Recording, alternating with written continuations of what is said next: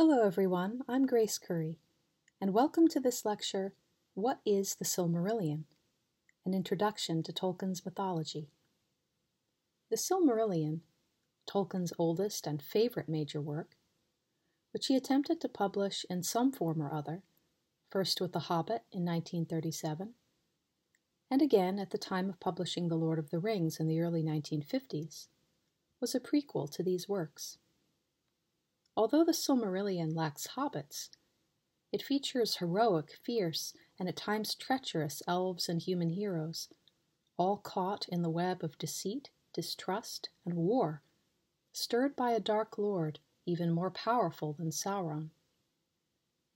Unlike his more famous books, Tolkien's Silmarillion, as described by Verlyn Flieger in her book Interrupted Music, is symphonic in scope a huge yet unconcluded chronicle of history and epic and romance.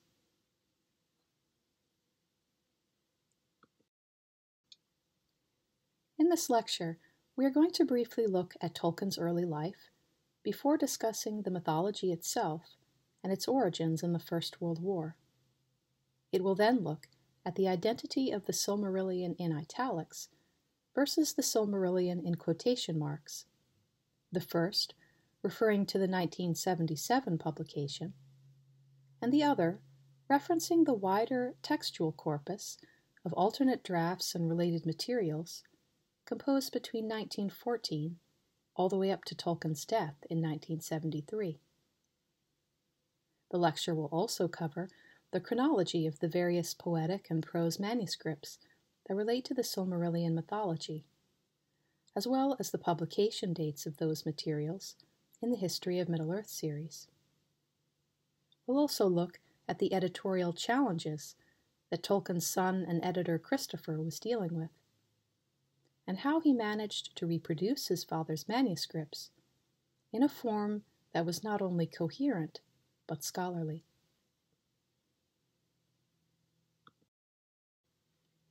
First, a bit on Tolkien himself. John Ronald Reuel Tolkien was born January 3, 1892, in Bloemfontein, South Africa, then the Orange Free State.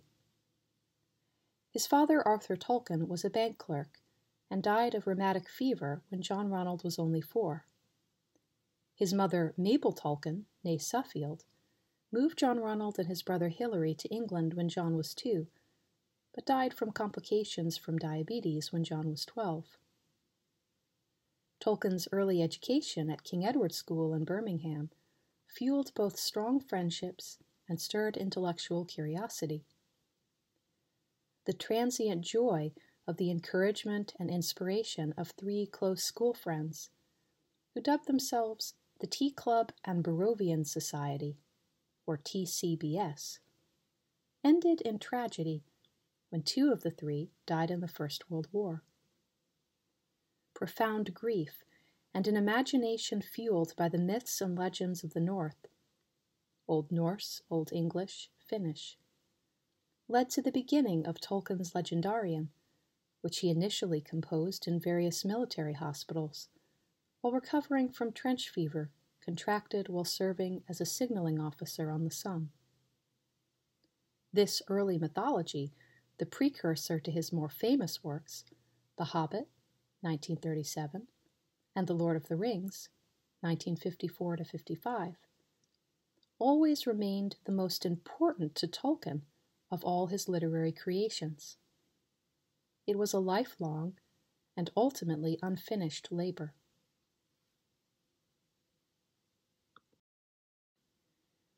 In a 1955 letter, Tolkien looks back on his early desire to produce a body of more or less connected legend, ranging from the large and cosmogonic to the level of romantic fairy story, the larger founded on the lesser, the lesser drawing splendor from the vast backcloths, which I could dedicate simply to England, to my country. These sentiments mirror a passage from E. M. Forster's 1910 novel Howard's End why has not England a great mythology? Our folklore has never advanced beyond daintiness. England still waits for the supreme moment of her literature, for the great poet who shall voice her. Looking back to the 1910s, Verlyn Flieger observes that the imminence of war, with its implied destruction of existing culture, fueled, if it did not create, Tolkien's desire to give his country a mythology. Gergely Nagy notes that Tolkien's texts and the background mythological system they succeed in creating are essentially similar to real world mythological corpora, and the way they invoke their mythological system because of the basically similar relation of text to myth.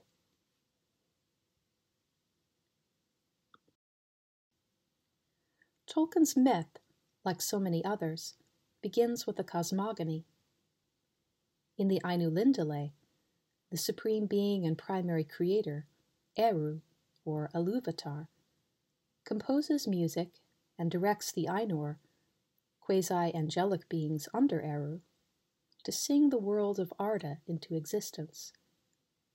The creationary music is divided into three themes, the last of which relates to the making of the children of Iluvatar, elves, the firstborn, and men.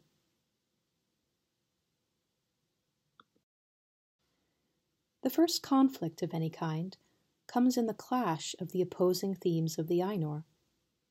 The first and main theme is sung to bring the universe and world of Arda into existence.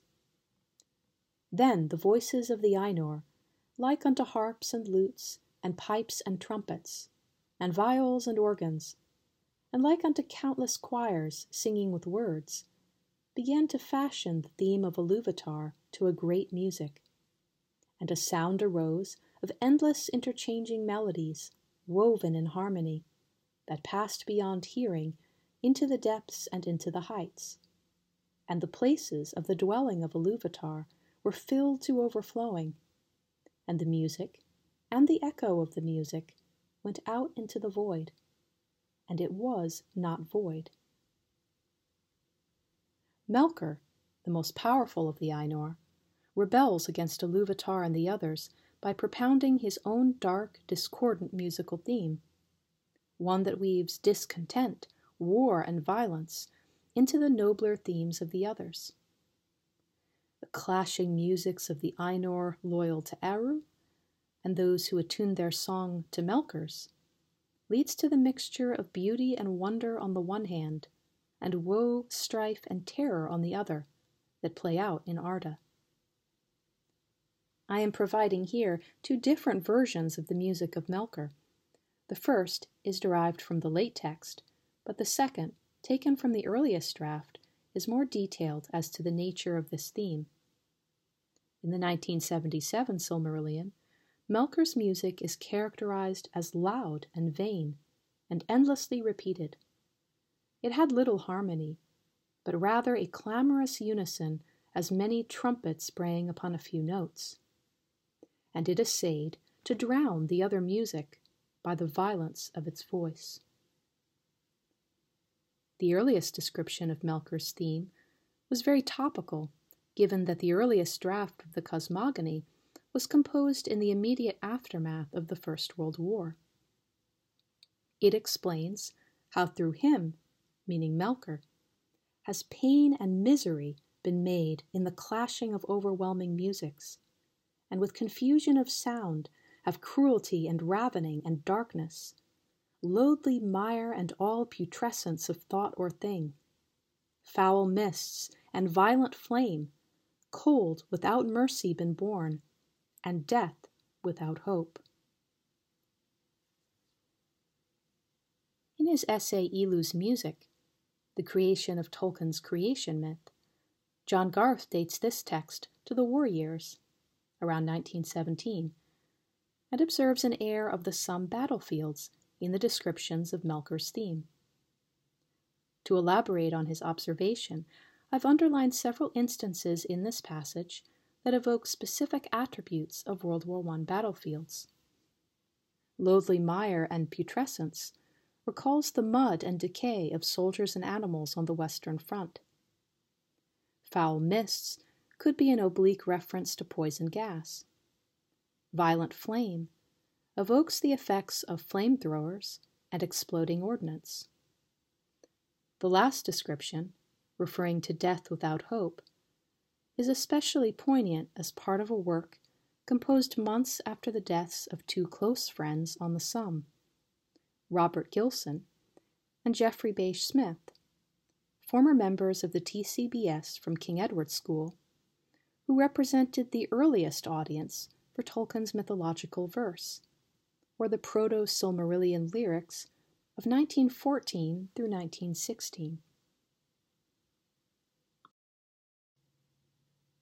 After initial struggles in the fledgling world between the violent, power hungry Melkor and the other Valar, and the establishment of a divine island homeland in Valinor, the firstborn of the children of Iluvatar, the Elves, also called gnomes and fairies in earlier versions, awake on the shores of Middle Earth.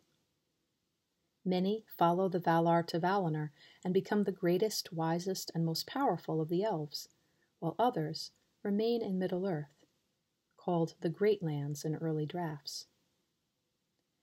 Later, the race of men awakens and fight alongside the elves in the later wars.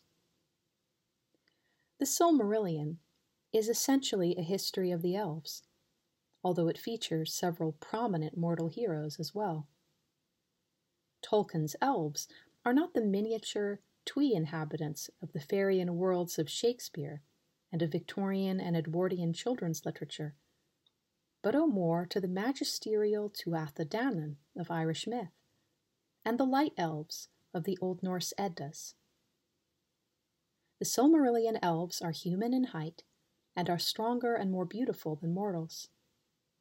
In the 1977 Silmarillion, they are divided into three main peoples the Noldor, the most skilled and learned of the elves, the Vanyar, the fairest and wisest, and the Teleri, who were seafarers and shipbuilders.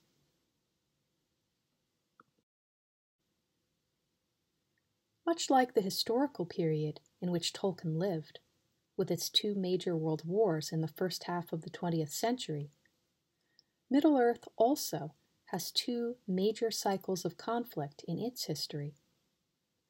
The War of the Jewels, in the first stage, the subject of the Silmarillion, and the War of the Ring in the Third Age, the subject of the Lord of the Rings.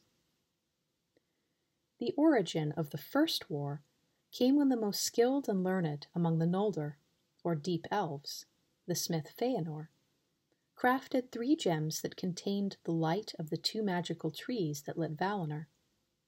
Melkor's theft of these jewels and murder of Feanor's father drives Feanor into a mad rage and a disastrous oath. Feanor swears to pursue with vengeance and hatred to the ends of the world Vala, demon, elf, or man as yet unborn, or any creature, great or small, good or evil, that time should bring forth unto the end of days. Whoso should hold, or take, or keep a Silmaril from their possession. Feanor is joined in this oath by his seven sons, and afterwards leads, along with his valiant half brother Fingolfin, a large contingent of the Noldor to make an incursion against Melkor and his forces in Middle Earth. So begins the centuries long conflict between the most powerful elves and their kingdoms and Melkor's armies of orcs, dragons, and balrogs, the latter creatures that have much in common with the fire giants of Norse mythology.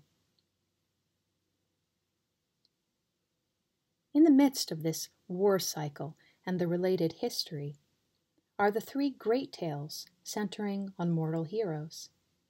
The love story of the mortal Beren, who falls in love with the half elf half Maiar princess Luthien.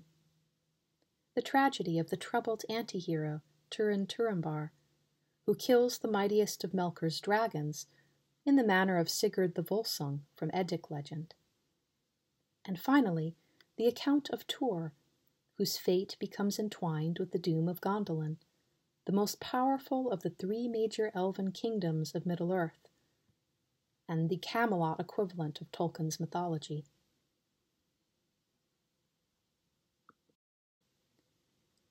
So, from a textual standpoint, what is the Silmarillion? Those familiar with the work have most commonly only read the 1977 publication, which does not represent the totality of Tolkien's mythology, but is only one editorial compilation of a portion of the wider corpus composed over the course of two thirds of Tolkien's life. Tolkien died in 1973, leaving his epic unfinished, and in the following years, his third son and literary executor, Christopher, assembled five key texts into a coherent narrative based on a number of earlier and later drafts. The result was an amalgam of the two cosmogonies, Ainulindale and Valaquenta. The 1950s late Quenta Silmarillion, which formed the central part of the heroic history of the First Age. Akallabeth, a later version of the fall of Numenor, the story of the Atlantis like kingdom of mortal men that was destroyed by a great wave. And finally, the intermediary text of the Rings of Power and the Third Age, that chronicles the events of the Second and Third Ages, forming a part of the immediate prehistory of The Lord of the Rings. Over the years, the Silmarillion has been regarded with some wariness. Was it a true authorial creation, or an editorial composition that did not reflect the intent of the original author? The early concerns immediately after publication continued to be echoed many decades later. More recent assessments of the Silmarillion have characterized it as a collaborative effort between Tolkien and his third son, and as a mediated text. Douglas Kane, in his monograph Arda Reconstructed, which is dedicated to the detective work of how the 1977 Silmarillion was assembled, observes that the work pushes the limits of editorial intervention. And among other things, Kane complains about reductions made from the source drafts.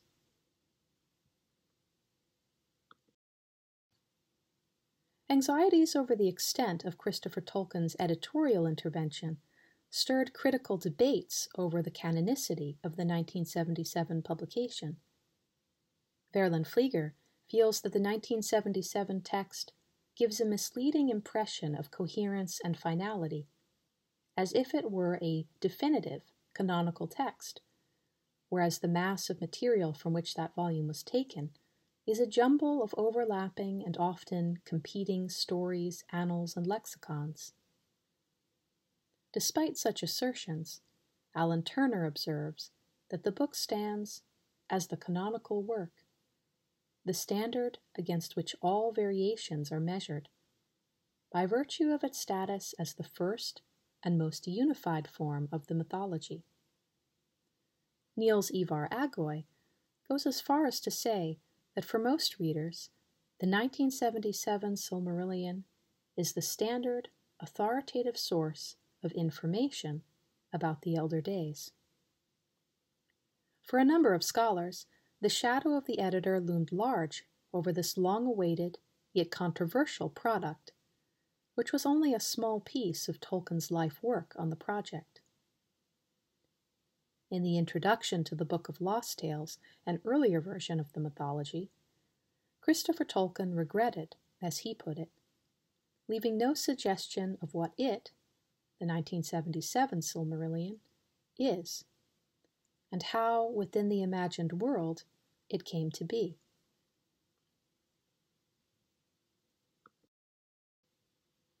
Christopher Tolkien responded directly to such concerns by publishing a few of the earlier drafts of individual stories in the Unfinished Tales, published in 1980 and shown here in the bottom right hand corner.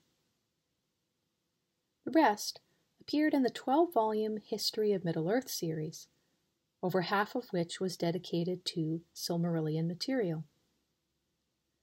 David Bratman explains in his overview of the collection how the history in the title The History of Middle Earth refers to both the internal history of the secondary world of the legendarium and the external history of the author writing about it.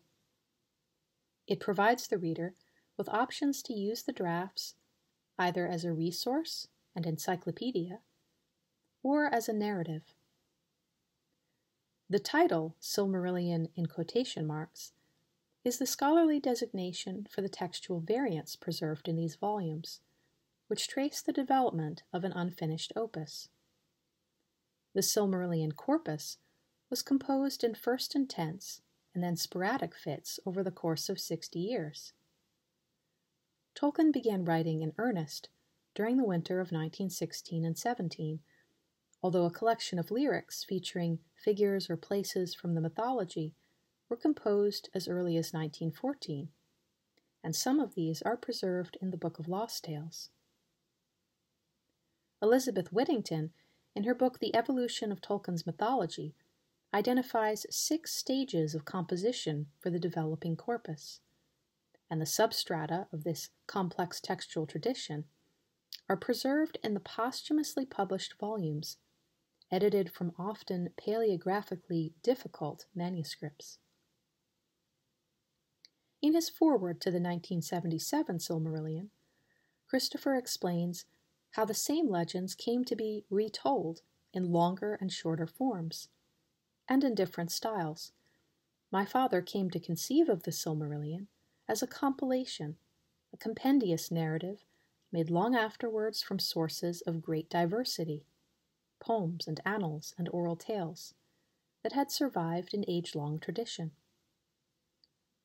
Christopher also describes this corpus as a vast repository and labyrinth of story, of poetry, of philosophy, and of philology, with everything from forays into heroic verse in the ancient English alliterative meter to exercises in severe historical analysis of his own extremely difficult languages.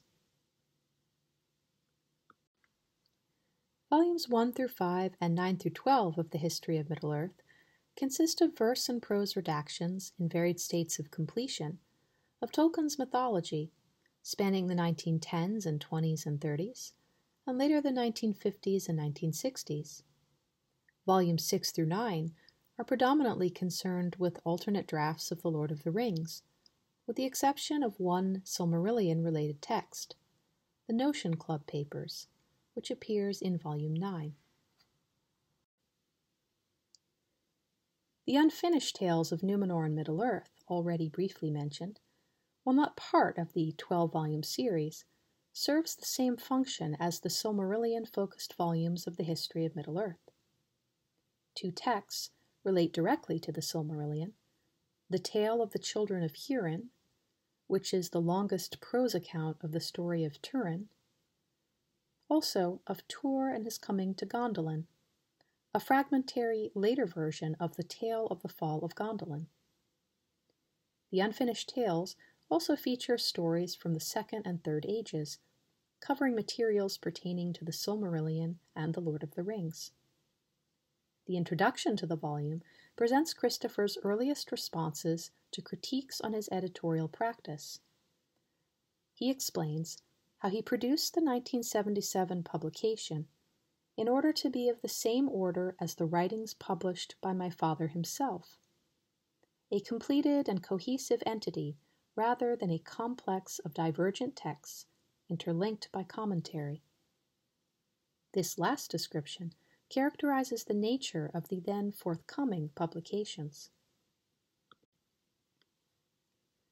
The Book of Lost Tales, Volumes 1 and 2, composed between 1916 and 1920, is a collection of prose tales that represents a considerable but not yet complete account of the First Age legendarium. Tolkien's tales are organized within a semi historicized frame narrative, in which the mortal wanderer Eriol, or One Who Dreams Alone, also called Angol, a name which, according to Tolkien's early notes, relates to the realm Angeln in southern Denmark, finds a hidden civilization of ancient fairies or elves on the island of Tol Eressëa, originally conceived as ancient England. In a later reconceived frame narrative, Eriol is transformed into the Anglo Saxon traveler Alfwine, whose name is Old English for elf friend. The inhabitants of a grand magical cottage on Tol Eressëa recount stories of their glorious past before mortals dominated the world. This collection was never finished, trailing off with a variety of fragmentary tales, some of which appear in the next volume, along with outlines and notes. These two volumes represent what Elizabeth Whittingham identifies as Tolkien's first of six stages of Silmarillion composition. The serialized format and framing story of the Book of Lost Tales recalls the format of such classics as Chaucer's Canterbury Tales, Boccaccio's Decameron, and more contemporary for Tolkien, William Morris's 1868 romance, Earthly Paradise a collection of tales told by a group of travelers gathered on an island. The work was given as a gift by another officer while Tolkien was on the Somme. The Lost Tales contains all three of the great tales that would recur in verse and prose redactions throughout the Silmarillion corpus. The love story of the elf, later immortal, Beren, and elf princess Luthien, in the Tale of Tinuviel, the tragedy of the ill-fated mortal warrior Turin Turambar in Turambar and the Foaloke, the account of the fall of the renowned elven city of Gondolin in the Tale of the Fall of Gondolin, as well as early versions of the surrounding history. With the exception of the frame story, The Cottage of Lost Play, these three tales are also the oldest in the collection, all composed during or in the immediate aftermath of the First World War.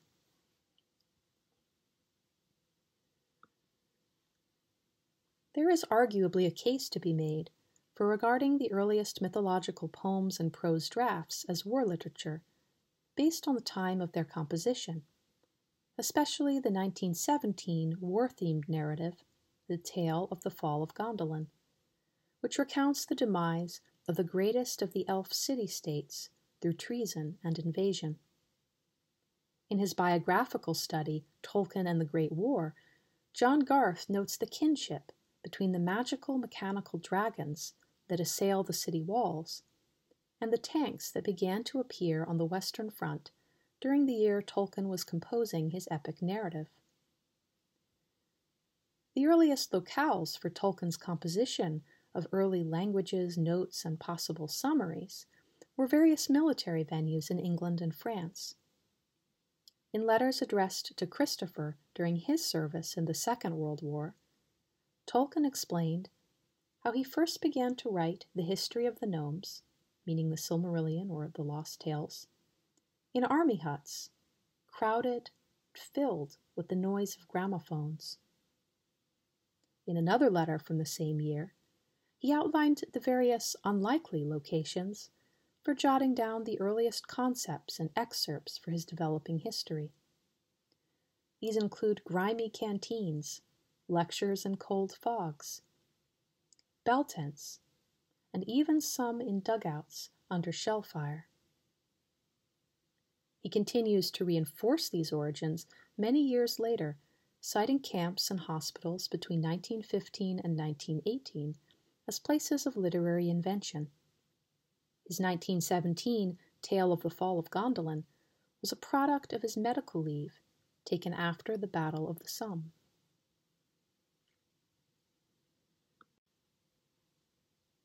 After abandoning the Book of Lost Tales around 1920, Tolkien embarked on the lengthy project of developing what he called the vast backcloths of his ancient history slash mythology. In the 1920s and 1930s, he alternately resorted to poetry and prose summaries. The Lays of Beleriand, Volume 3, represents, along with the next volume in the series, the second stage of Tolkien's work on the mythology. It contains two narrative poems The Lay of Leithian, composed between 1925 and 1931, a verse version of the story of Beren and Luthien, as first told in The Tale of Tinuviel, and The Lay of the Children of Hurin, abandoned in 1925, the story of Turin Turambar told in verse. This volume also features shorter verse relating to the mythology, as listed here, and most of these are unfinished or fragmentary pieces. Volume 4, The Shaping of Middle Earth, is a continuation of the second stage of the textual corpus and begins with prose fragments continuing the Book of Lost Tales. More significant are the two prose versions of the mythology, which dispense with the mediator figure of Eriol and the frame narrative. The first, the sketch of the mythology, from 1926, is just that a sketch or prose outline of the key events of the first age in highly condensed form. It was originally intended to provide background for poetic recastings of the tale of Tinuviel and Turambar and the Foalókë, for assessment by Tolkien's former tutor from King Edward's School. Although the original intent was not to rewrite the Book of Lost Tales, this reformulation of the old legendarium material inspired a permanent restructuring based on its model. The sketch is followed by a longer, more formal prose text, the Quenta Noldorinwa from 1930, which expands considerably on its predecessor. Volume 4 also includes the earliest annals of Valinor and the earliest annals of Beleriand from the early 1930s, and both are formatted as chronicles, listing highly abbreviated accounts of historical events by date in the manner of the Anglo Saxon Chronicle and other similar annalistic histories from the Middle Ages. Within Tolkien's world, these works were supposed to be histories composed by chroniclers living in either Valinor or Beleriand. Volume 5, The Lost Road and Other Writings, is home to texts written during the composition of The Hobbit and before the lengthy and all consuming project of The Lord of the Rings, which very nearly suspended all activity relating to the early mythology for many years. This book features the first version of the Atlantis influenced narrative, The Fall of Numenor, from the 1930s, and the unfinished modern time travel story, The Lost Road, which formed a frame around another version of the Numenorean material. Additionally, there is a fourth prose version of Tolkien's mythology, the unfinished Quenta Silmarillion from the mid to late 1930s, whose composition coincided with that of The Hobbit. And in fact, Tolkien unsuccessfully attempted to publish the incomplete Quenta Silmarillion, along with other related texts, in 1937. More chronicle style material is present from the late 1930s, along with the Ainulindalë, the cosmological myth that was to function like a prologue in the 1977 Silmarillion, and replaced the earlier cosmogony found in the Book of Lost Tales. They are called the Music of the Ainur.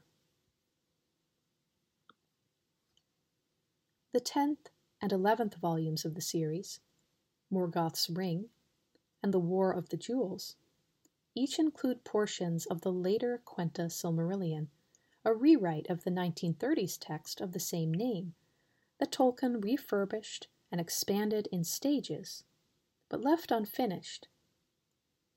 This late version was the base text for the 1977 publication.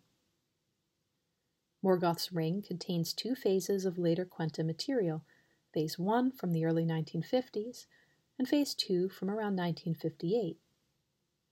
It also preserves another version of the Ainulindalë, the Annals of Aman from the early 1950s, and some miscellaneous material relating to the mythology.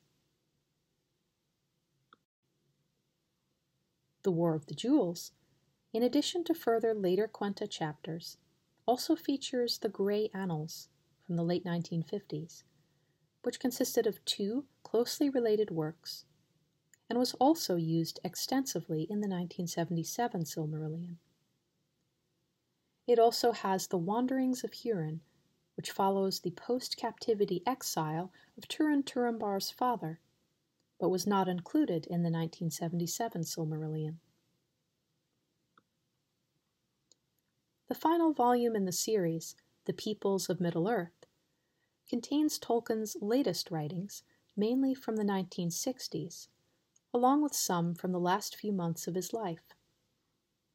These include the remainder of the late Quenta texts, some linguistic essays, as listed here, a work purported to be by an elvish scribe chronicler of Gondolin, Pengolodh, who is also the attributed author of the Annals of Beleriand and co-author of the Annals of Aman.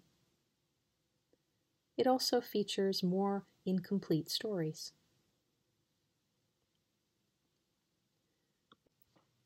Christopher Tolkien passed away on January 16, 2020, and he leaves behind a remarkable legacy of dedicated editorial scholarship, without which readers and scholars would have a much more limited perspective of J.R.R. Tolkien's writings. During the last decade of his life, Christopher assembled textual variants of the three great tales of the mythology in order to enable those interested in the development of the narratives concerning Turin, Beren, Luthien, and Tuor, to have a clearer understanding of what was gained, lost, and modified over time in the different versions. While most of the texts provided had been previously published in the History of Middle-earth series, Christopher thought it best to produce volumes that allowed for comparative analysis of the development, in particular of the tales of Beren and Luthien, and the fall of Gondolin. The exception to the rule here is The Children of Hurin, which only contains the longest prose version of that tale and omits the other poetic and prose versions. These three volumes provide a chance to experience the three great tales outside the context of the mythology, as in the manner of Old Norse sagas or medieval romances. HarperCollins will be releasing a new volume of unpublished material, The Nature of Middle Earth, scheduled for release June 24, 2021. The forthcoming book is going to be based on photocopied materials sent by Christopher Tolkien before his passing to Tolkien linguist Carl Hostetter, and will reproduce Tolkien's essays on his legendarium from the years 1959 through 1973 about the nature of Middle Earth both in the metaphysical and natural historical senses. Some of these will relate to the Silmarillion and the Unfinished Tales, and will be a useful resource to read alongside the wider Silmarillion corpus. Here I've listed the key texts for the Legendarium. If you are interested in reading the whole history, the best place to start is the 1977 Silmarillion. Anyone wishing to delve further could then read the rest of the versions in the order of production.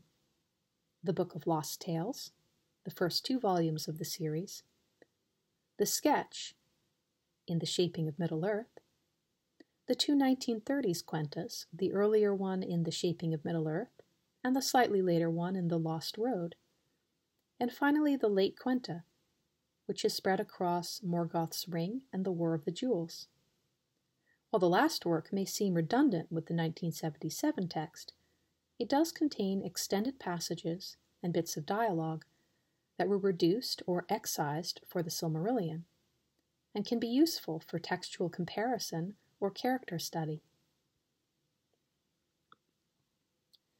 This is only a limited sampling of the secondary literature dealing with the Silmarillion mythology. The works listed here are ones that deal with either the textual history or the creative development of the legendarium. Verlyn Flieger's book, Interrupted Music, traces not only the development of, but key literary influences on Tolkien's legendarium, and is noteworthy for being one of a limited number of book length literary studies exclusively dedicated to the Silmarillion. Worthy of special mention are the books by John Garth.